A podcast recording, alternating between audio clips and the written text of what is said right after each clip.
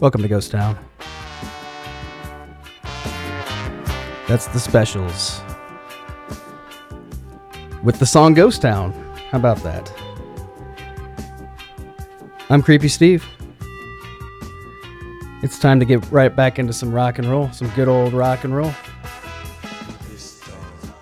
Uh, it's part two of the uh, Smiths this week, so how about that? Pretty excited about that going on. I like those guys plenty. Hope you do too.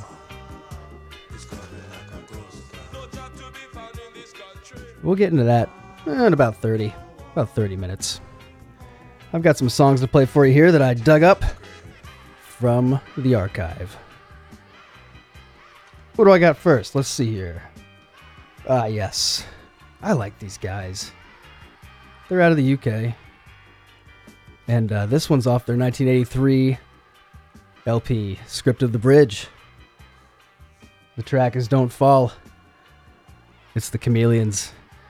You're listening to WRFN LP Pasquo. This is Radio Free Nashville.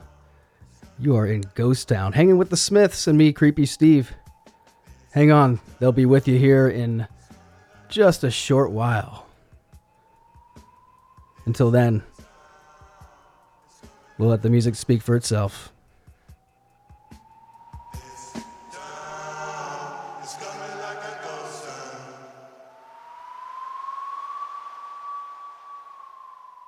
In his autumn for the winter comes man's last mad surge of youth. What on earth are you talking about?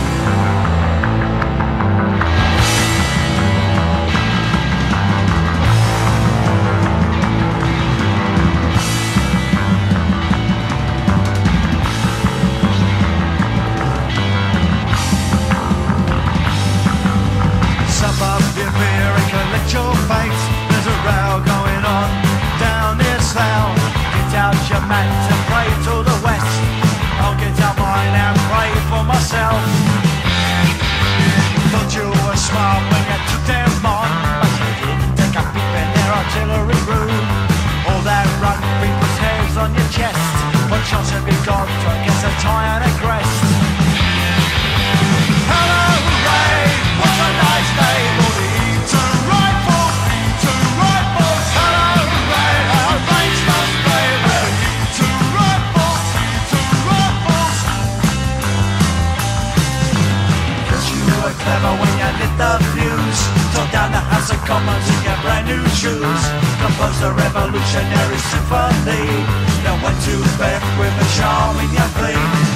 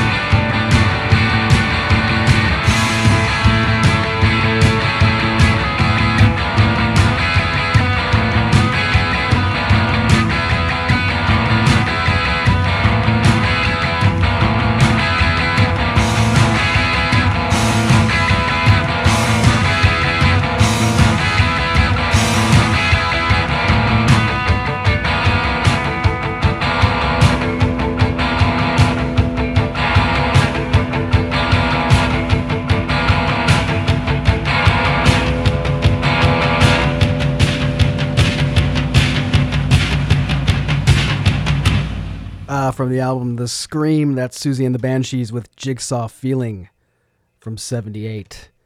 Also in there, The Jam off the Setting Sons LP from 79. Eton Rifles was the track. And kicking it all off, Don't Fall off of, off of 1983's Script of the Bridge. The Chameleons. All of them folk out of the UK today. How about that?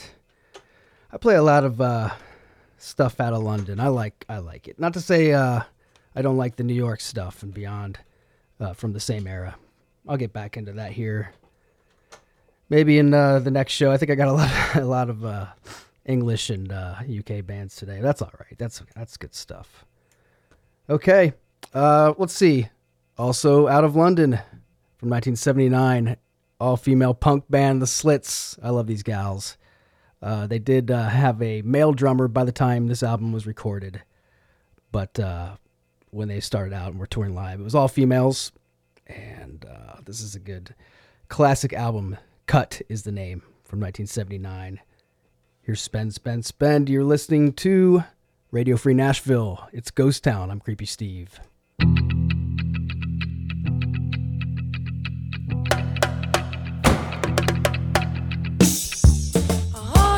Trapped in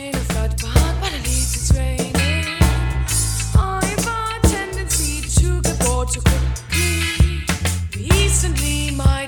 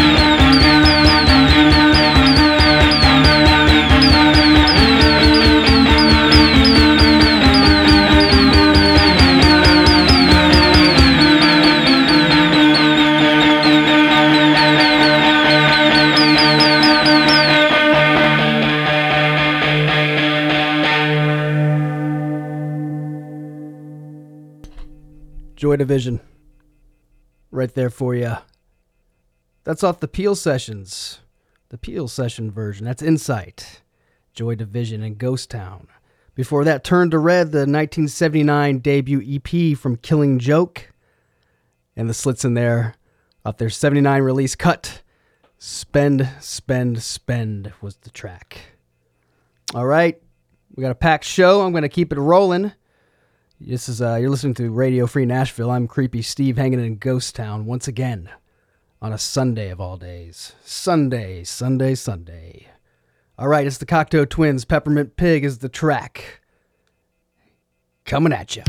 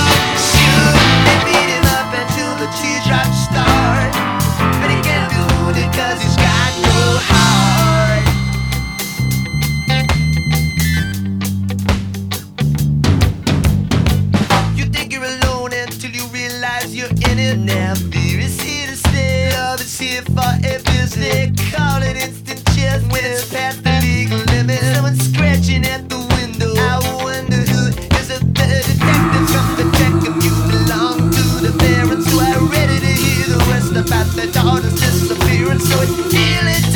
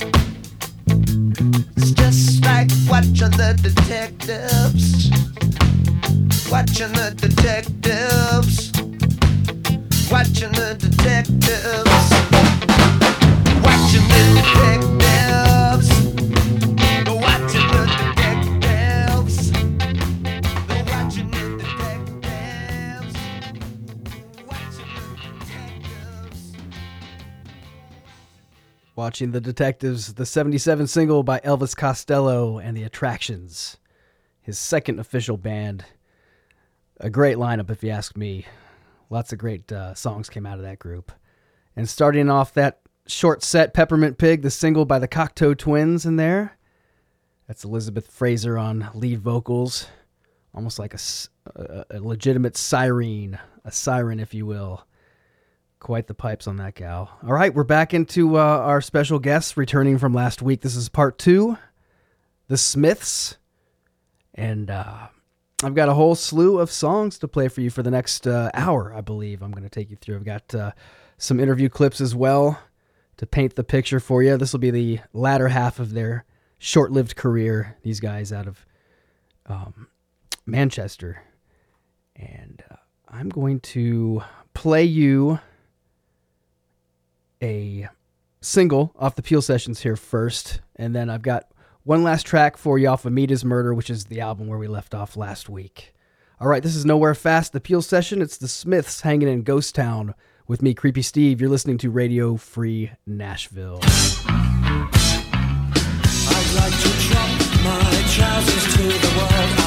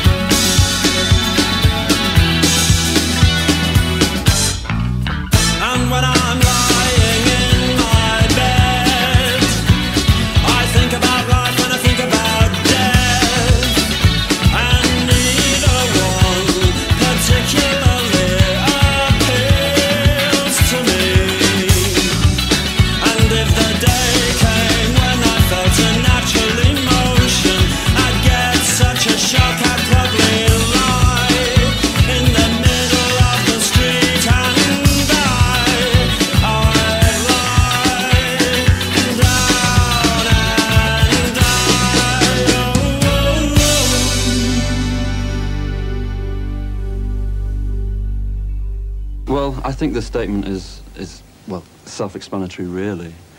And we use it because we feel that um, popular music should be used in order to make serious statements.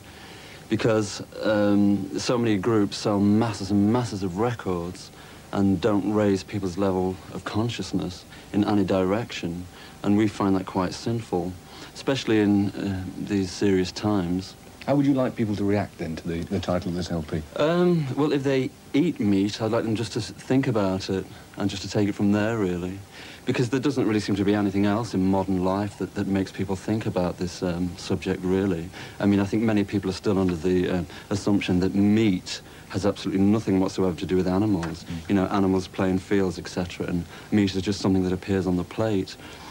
Which is quite strange because on, on many, many other issues, I think people have become very aware and very enlightened. But on this, this very brutal, barbarous issue, you know. Johnny, your manager says that the LP is, is the Smiths' Sergeant Pepper. Is, is this an, an accurate description, do you think? Um, I wouldn't say so, no. Um, it's quite different in that, I mean, we're producing, we, we have produced the LP ourselves. And um, I, I I think in many ways it's a lot more direct than, than maybe our records have been so far. But um, Sergeant Pepper, um, I'm, not, I'm not too sure about that one. I mean, it's, it's a, obviously we regard it as being uh, the best thing we've done so far. How, do- how do you come to write them then? I mean, do you first bring in the, the words and then Johnny puts some chords to it and then everyone else tries to arrange them or, or what? No, Johnny, Johnny puts the music down on a cassette um, with guitar, and he gives me the cassette, and I live with the cassette for a few days, and I just um, wheedle words into the cassette, and then we just all get together, and it just happens at, at the drop of a cassette. That's Morrissey and Marr on the making of the Meat is Murder album. Here's one last track coming out of last week off of that album. The, that joke isn't funny anymore. It's the Smiths hanging in Ghost Town. Park the car at the side of the road. You should know time's tide will smother you.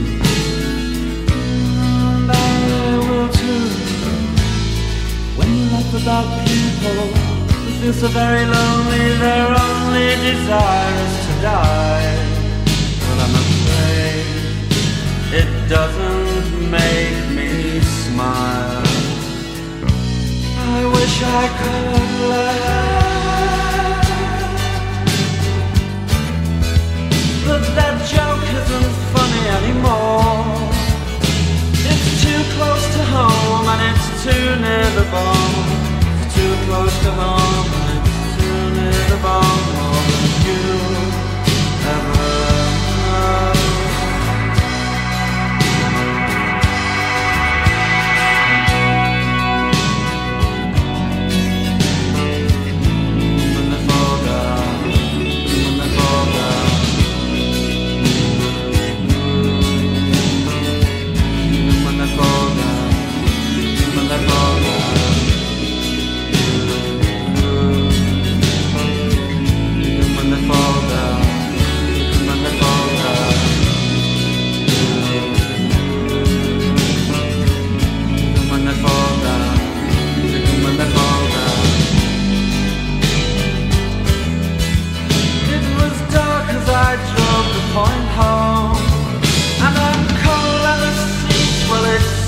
suddenly struck me. I just might die with a smile on my face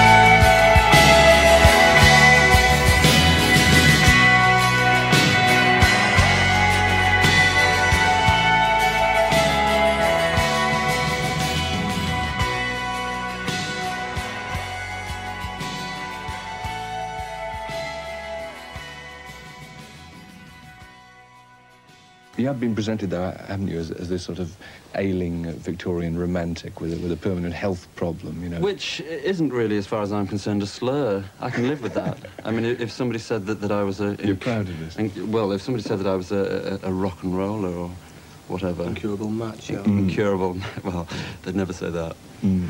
Are you as profoundly miserable as... as No, not would like really. Not really. Again, that just simply becomes somewhat of a pigeonhole, somewhat of a tag, and um, if you like, a label. No, I don't think so. but the, the lyrics would suggest that you're, you're permanently on the verge of despair and suicide. Uh, the, in, in, in a way they do, but in another more serious and affecting way, I don't think they, I don't think they do because, because I feel that, that, that I write with humour, Mm. and I never get recognition for this. But um, when people say Morrissey is so miserable, to me it's just a lazy journalism. It's just a very surface opinion.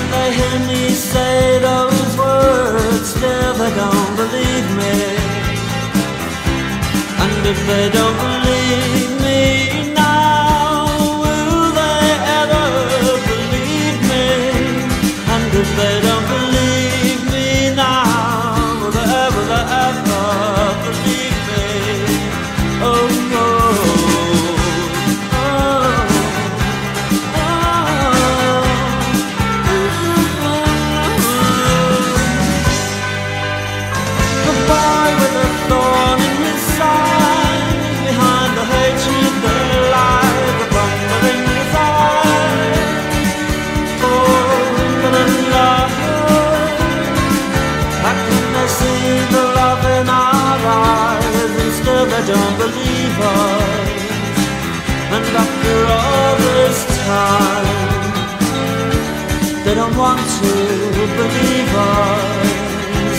And if they don't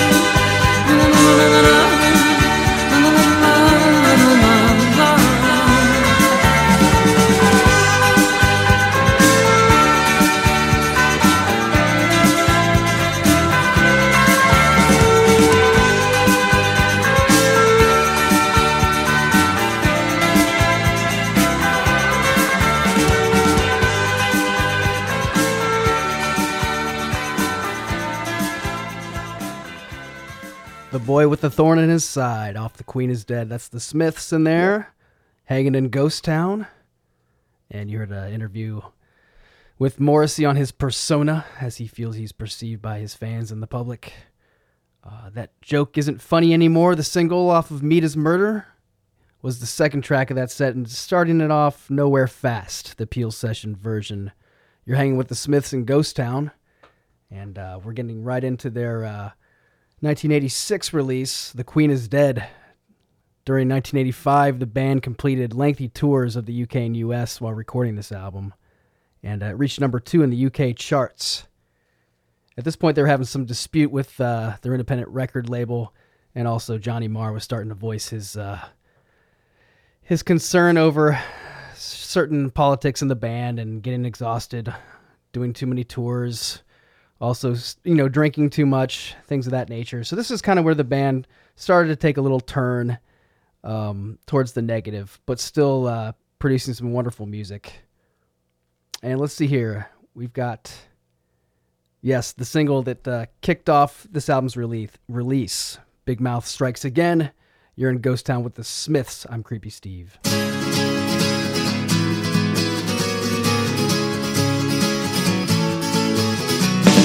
Sweetness, sweetness, I was only joking when I said I'd like to mash every tooth in your head.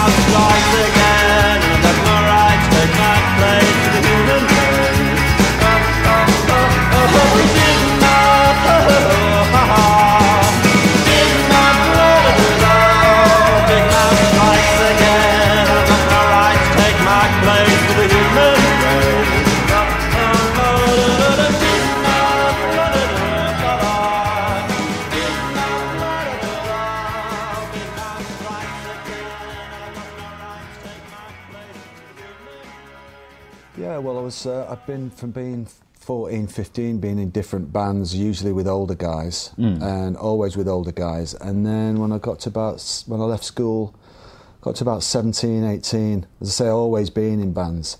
Um, I start. There was a. I just started to click with music that was more of my own age group, like the Psychedelic Furs or um, Joy Division and all of that stuff. And um, um, I wanted to form a band with people of my own age, and um, uh, you know, like a lot of guitar players, just was on the hunt for a frontman and a Mm. singer. And when I was younger, one of the older guys I used to hang out with, Billy Duffy, who went on to form the Cult, and Yeah. is still playing in the Cult. Is still a very good friend of mine. He'd been in a band with this guy Stephen Morrissey in Manchester, and I'd remembered from a few years before. You know, I remembered him mentioning that, and um, that he was a you know someone who took the business of being a lead singer and writing words and Mm. everything seriously. So there I was, sort of trying out all these different people who had the right haircut but weren't really singers and Mm. everything. So I decided to go back to my old neighbourhood and track Morrissey down. Yeah. So I just went uh, found out, found a guy who knew where he lived, and then um, went and knocked on his Morris's door and, and just said, look, you know, I've, I've got a band that I want to put together, and I need a singer, and I need a co-songwriter, and all of that sort of stuff. And amazingly, he let me in, you know, and um, and then we clicked straight away, you know. Mm. He was the only other person on the planet who liked the music that I liked in 1981 Mm. um, or 82, um, which was the girl group, to Shangri-La's, Patti Smith. Yeah, yeah. All of those quirky little three-minute records with loads of reverb on. Yeah. Because everyone was into synths and electronic music at that time, and dance music, early dance music, and uh, and then that was it. We were inseparable then for the next, I guess, five years or whatever, and you know, and we became a band, and off we went, you know. Take me out tonight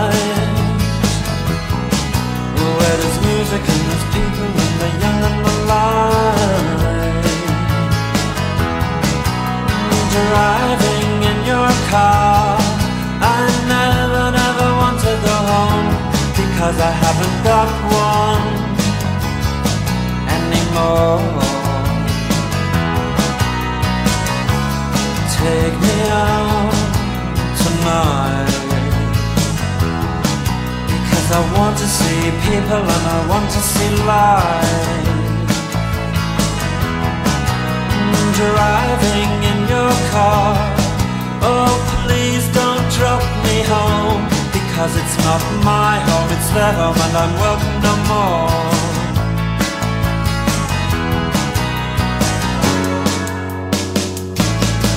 And if a double-decker bus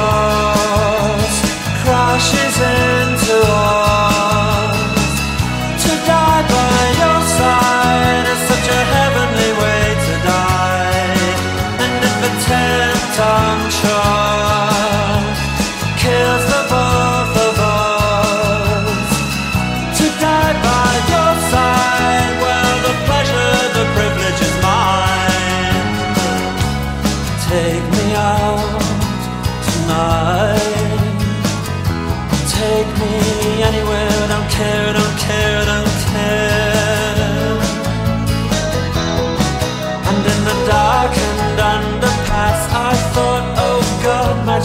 come at last. But then a strange fear gripped me and I just couldn't ask. Take me out tonight. Oh, take me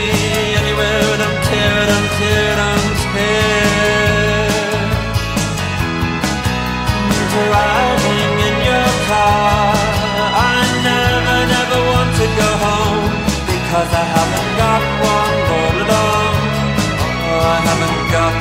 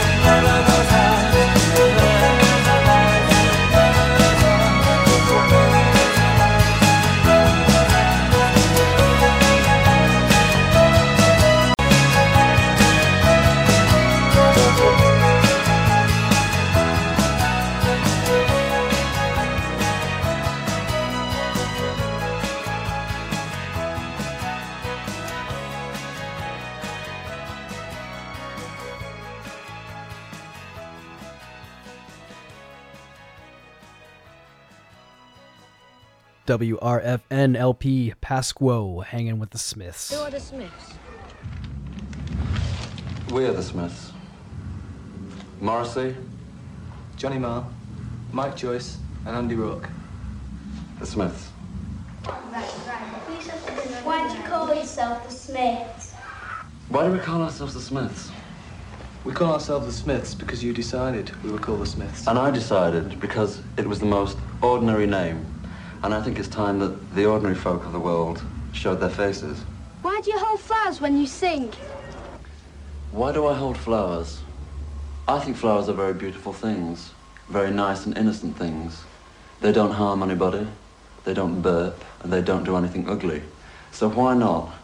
It's better, I think, than waving socks about. Panic on the streets of London.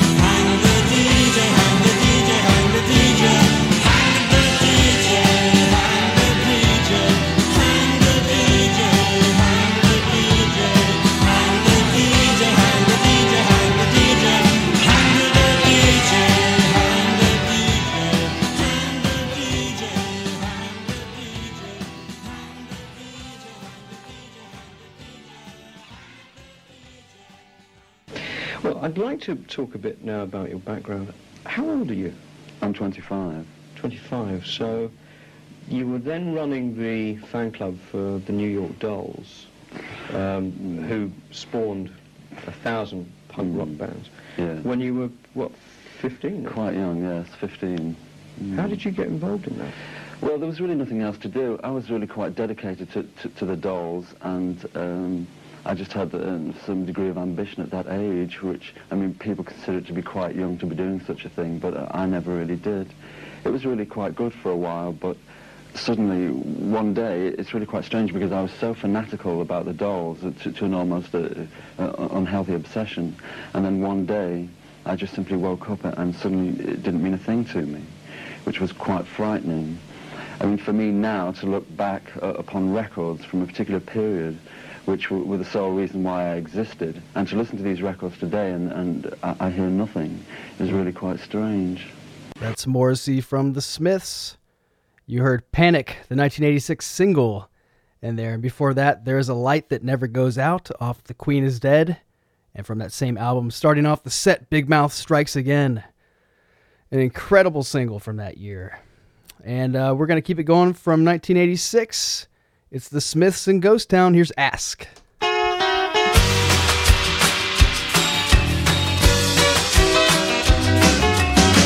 Shyness is nice, and shyness can stop you from doing all the things in life you'd like to. Shyness is nice, and shyness can stop you from doing all the things in life you'd like to. So if there's something you'd like to try, if there's something you'd like to try, ask me, I won't say no, how could I? Coyness is nice and coyness can stop you from saying all the things in life you'd like to. So if there's something you'd like to try, if there's something you'd like to try, ask me, I won't say no, how could I? Spending warm summer days indoors, writing frightening verse to a buck-toothed girl in Luxembourg. Ask me, ask me, ask me, ask me, ask me, ask me, because if it's not love, then it's the bomb, the bomb, the bomb, the bomb, the bomb, the bomb, the bomb that will bring us together.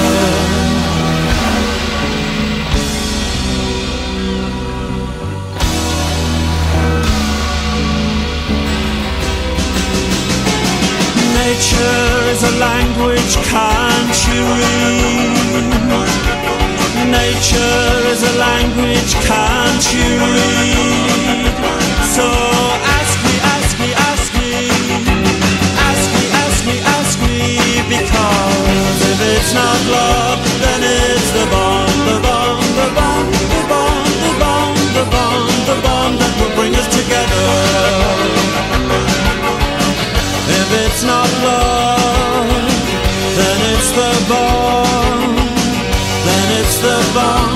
Bring us together.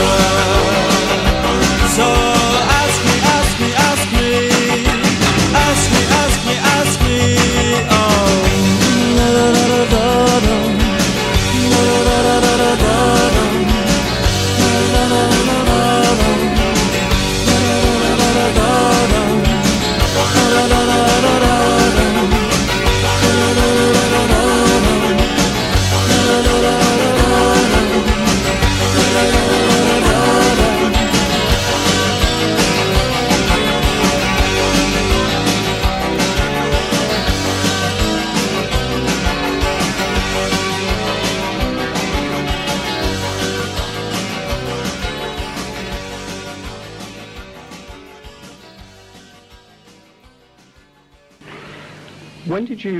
first discover Oscar Wilde?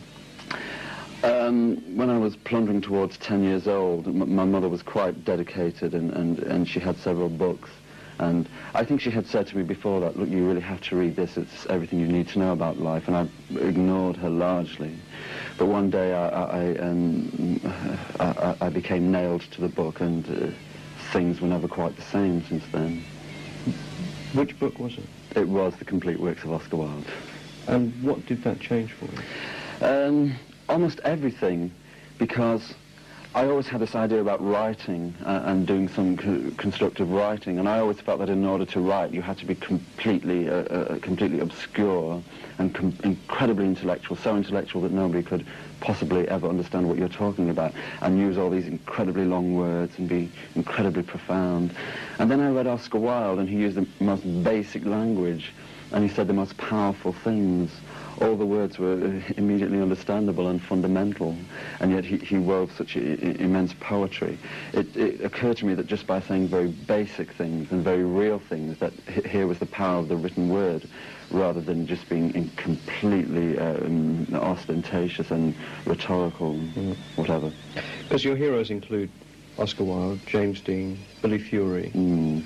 Um, Yes, all what, the... what do they have in common? Um, something I'm sure, but on the, on the face of it, perhaps people think they have nothing in common.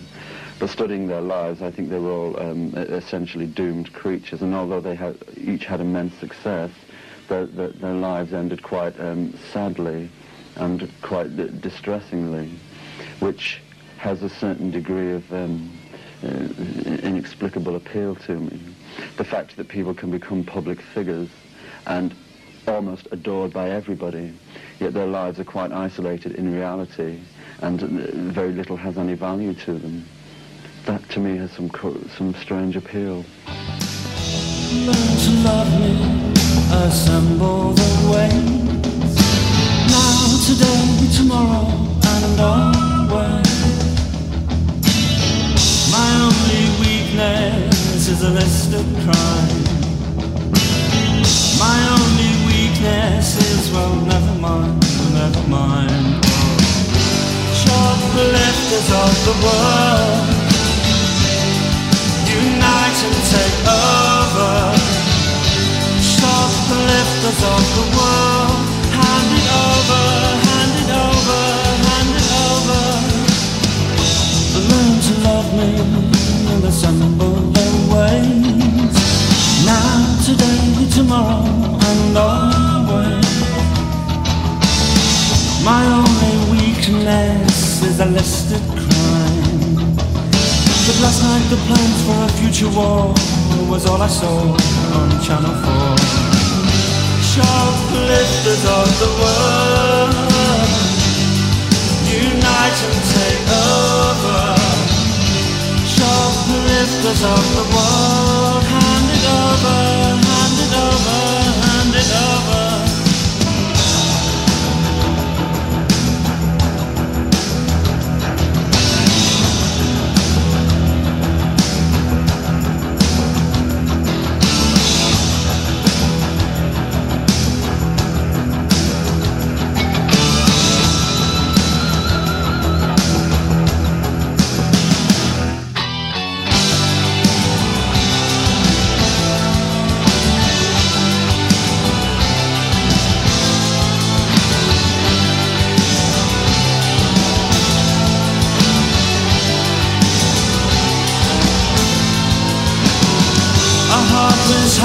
shoulder, pushing it sober.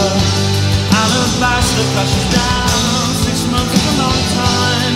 Try living the real world instead of a shell.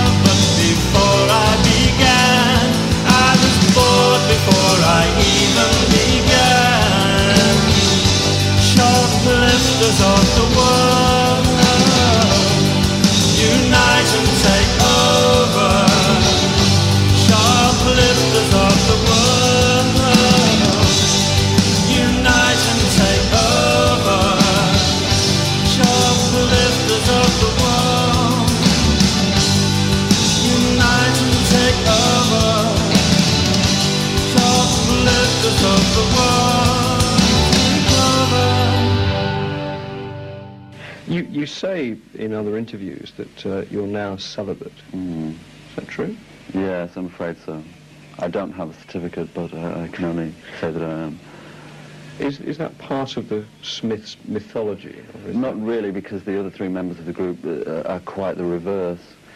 Again, uh, uh, uh, this gets almost repetitious, but it's, it was something that I initially ha- had no say in, which sounds almost pitiful, but it really wasn't. And it's something that I got increasingly used to. And it's something that uh, I became so aware of as the years ticked past, uh, and I realized that, that I, I was quite solitary in this area. That suddenly I realized that, that it was something that I would um, quite perversely cling to. It became quite important to me for some reason. Suddenly it became really serious whether I, I- got involved or not, whereas to most people it really isn't. Was, was your celib- celibacy then prompted by a, a bad experience? Um, I've had very few experiences, but they have been bad, yes, and, they were a very long time ago. And it's not something that I would like to repeated, but this gets incredibly um, delicate and um, icy, and it becomes almost difficult to talk about. But yes, I would say that it was. I did lose the very idea that uh, any uh, communion between two people could, could possibly be enjoyable. I did lose that um, particular thread. And uh, I, I did become enormously depressed to the point where I believed that any kind of relationship was almost impossible. Is there a fear now then of sex? Um, no, it's not a fear. I wouldn't quite say that. Um, but um, something, but not fear. No, How would you fear. describe it? Um, uh, a slight, um, slightly, um, uh, uh, perhaps just too much thought, too much anticipation. Um, perhaps I don't really care enough. Is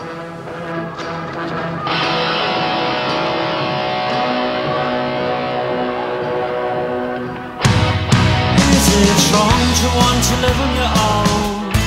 No, it's not wrong, but must know. How can someone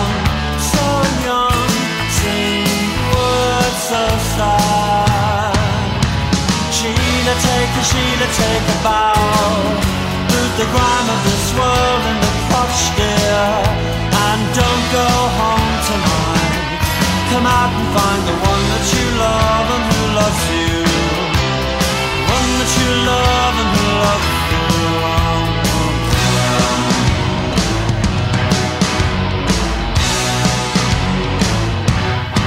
Is it wrong not to always be glad?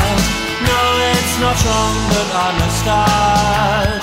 How can someone so young sing words so sad? Sheila, take a Sheila, take a bow. Boot the grime of this world in the crotch, dear. And don't go home tonight. Come out and find the one that you love and who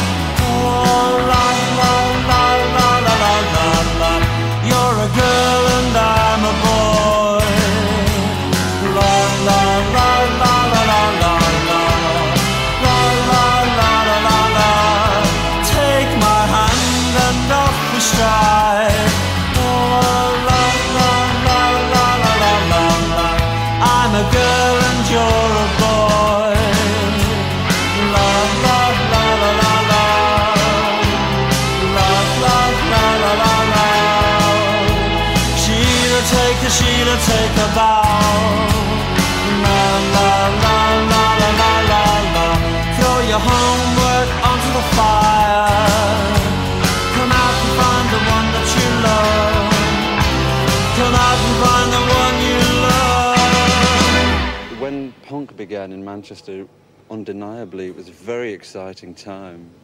It was a very interesting time. It, it- because suddenly there seemed to be so many people around who were interesting.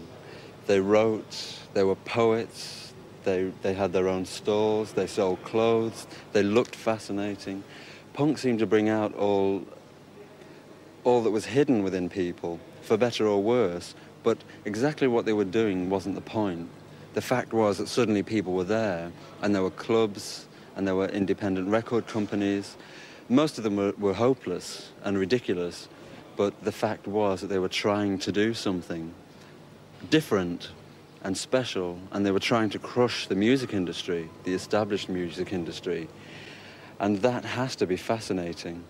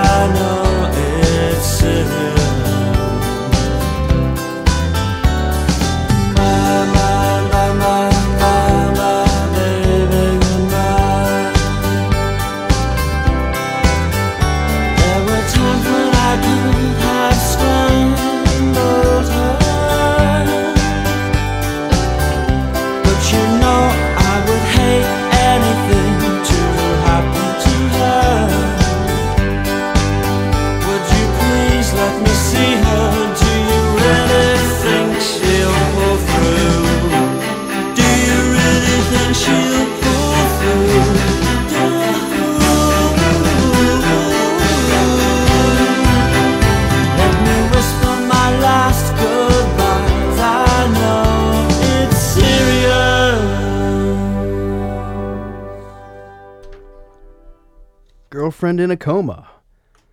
That's quite the topic. That's off the uh, the last album by the Smiths, Strangeways. Here we come. And also, you heard uh, a few singles in there from 1987 and also uh, 86. Sheila Take a Bow, Shoplif- Shoplifters of the World Unite, and Ask. This is the Smiths hanging in Ghost Town. And uh, speaking of the album, Strangeways, Here We Come. Uh, by the time they released this, which is the fourth album, by the way, uh, it was released in September of uh, 87. By the time they released it, the band had actually split up. Um, the breakdown in the relationship has been attributed to uh, Morrissey becoming annoyed with Marr's work with other artists, and basically Marr growing frustrated by Morrissey's musical inflexibility. It was a relationship that just had run its course, apparently. But this is a wonderful album to go out with, and a short-lived band that really made an impact. And just, oh man, people compare them to the Beatles. They influenced so many artists. I mean, directly, I can think of Oasis. You know, like the Next Generation in the '90s, they were huge. Um, Oasis is enamored by the Smiths, along with so many other artists and just people in the world. I mean, this is a wonderful band. They really, uh, they were really focused. They had something to say, and uh, just musically, oh man, stretching limits, left, right, up ways, down ways, all around ways. Speaking of ways, strange ways, here we come. I started something I couldn't finish. It's the Smiths and Ghost Town. This is Radio Free Nashville. I'm Creepy Steve.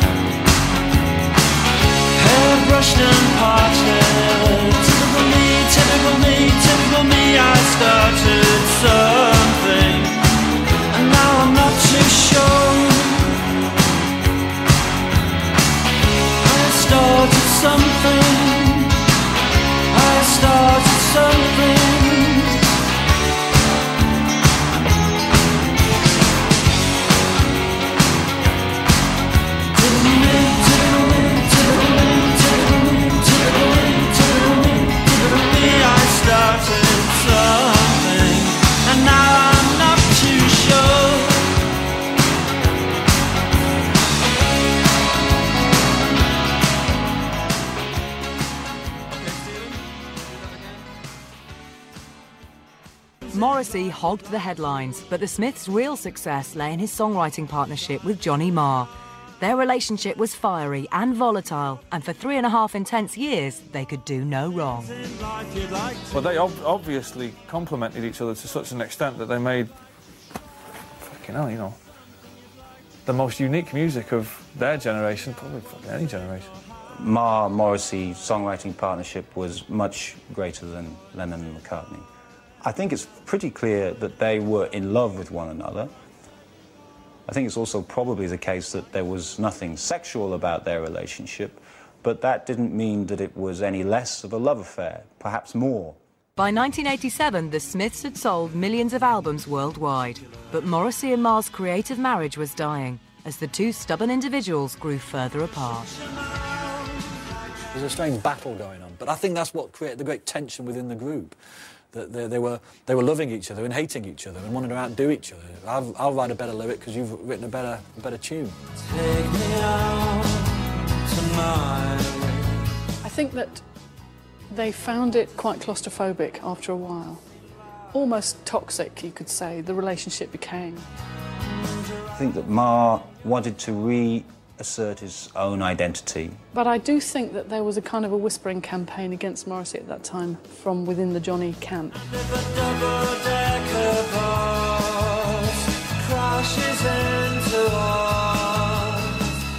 You know, it was it was like a marriage that had gone sour. There were a lot of very sycophantic people around him who were telling him that he didn't need Morrissey. Johnny wanted to take some time off, and I think the NME famously printed a story saying Johnny had left the Smiths, which kind of exacerbated the issue. It just reached a point where I think Johnny decided he couldn't go on with it. In 1987, Johnny Marr officially left the Smiths. Soon after, the band split up for good. It was, it was awful. It was like you know a marriage splitting up and you've got to choose your loyalties. End of that relationship perhaps shouldn't be so surprising in a way because um, who wants to be married to a genius? You know, whether you're talking about Marr's genius or, or Morrissey's genius. Stop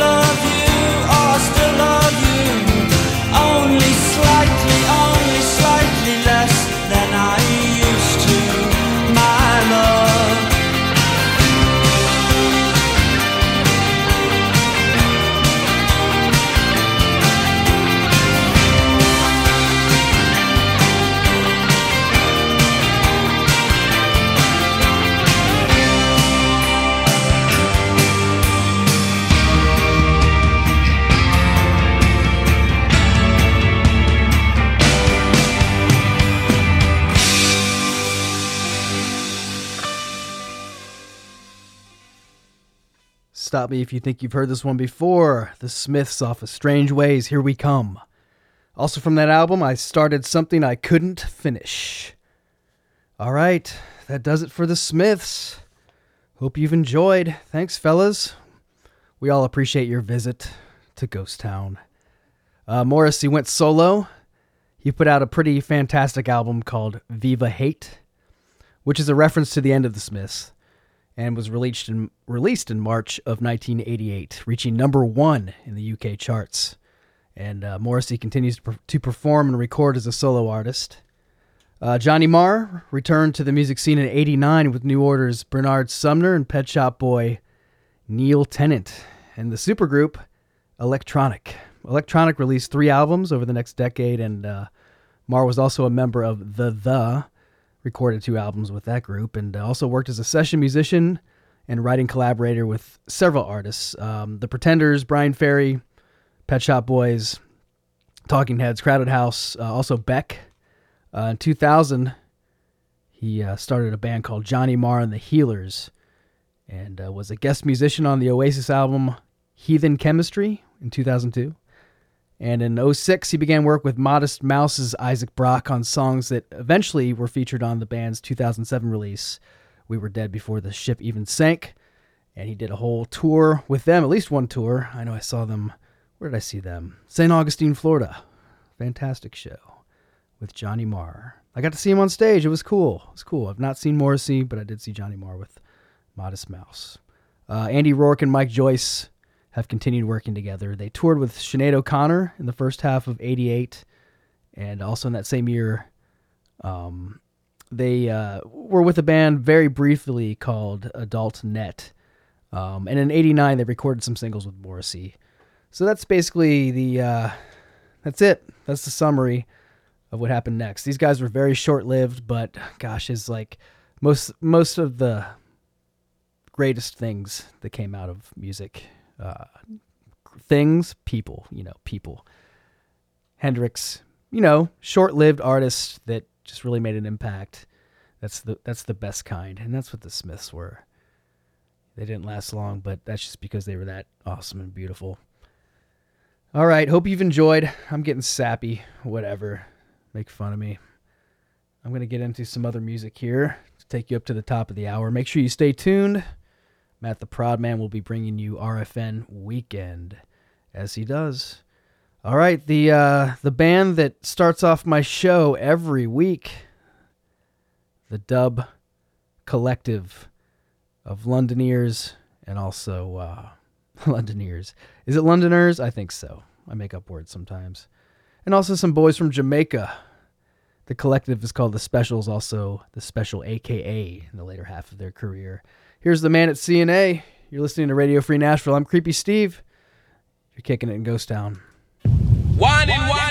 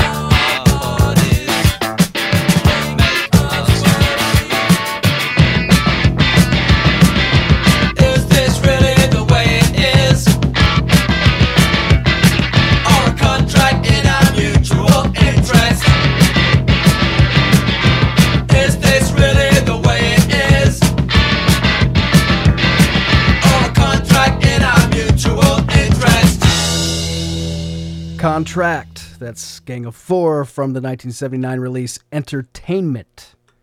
And also in there, you heard Girl U Want from Devo. That's off the third album, Freedom of Choice from 1980. Also from 1980, The Specials, the second release, the second album, More Specials. Man it's C&A. That's the two tone and ska revival, The Specials, starting off my show every week.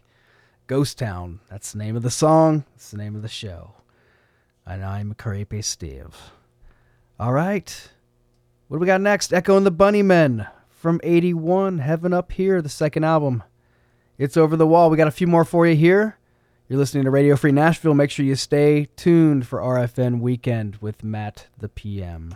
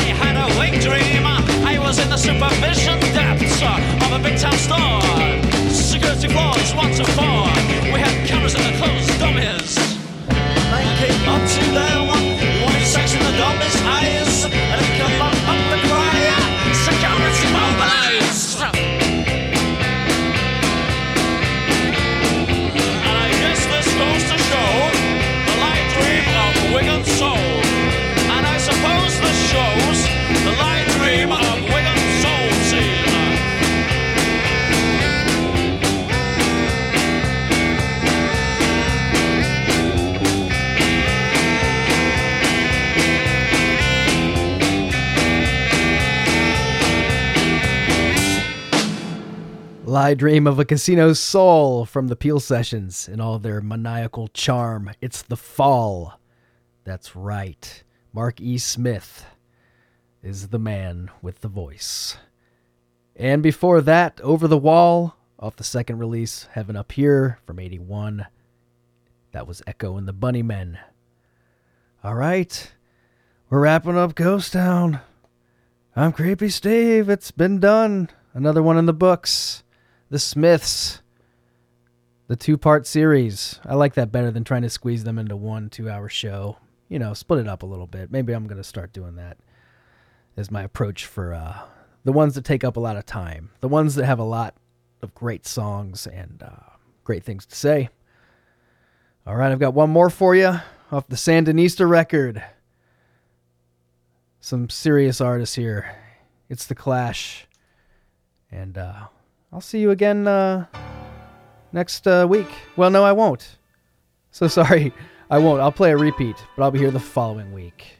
All right, Creepy Steve signing off. Stay tuned for RFN Weekend with Matt the Prod Man. This is Radio Free Nashville. I'll talk to you in two weeks.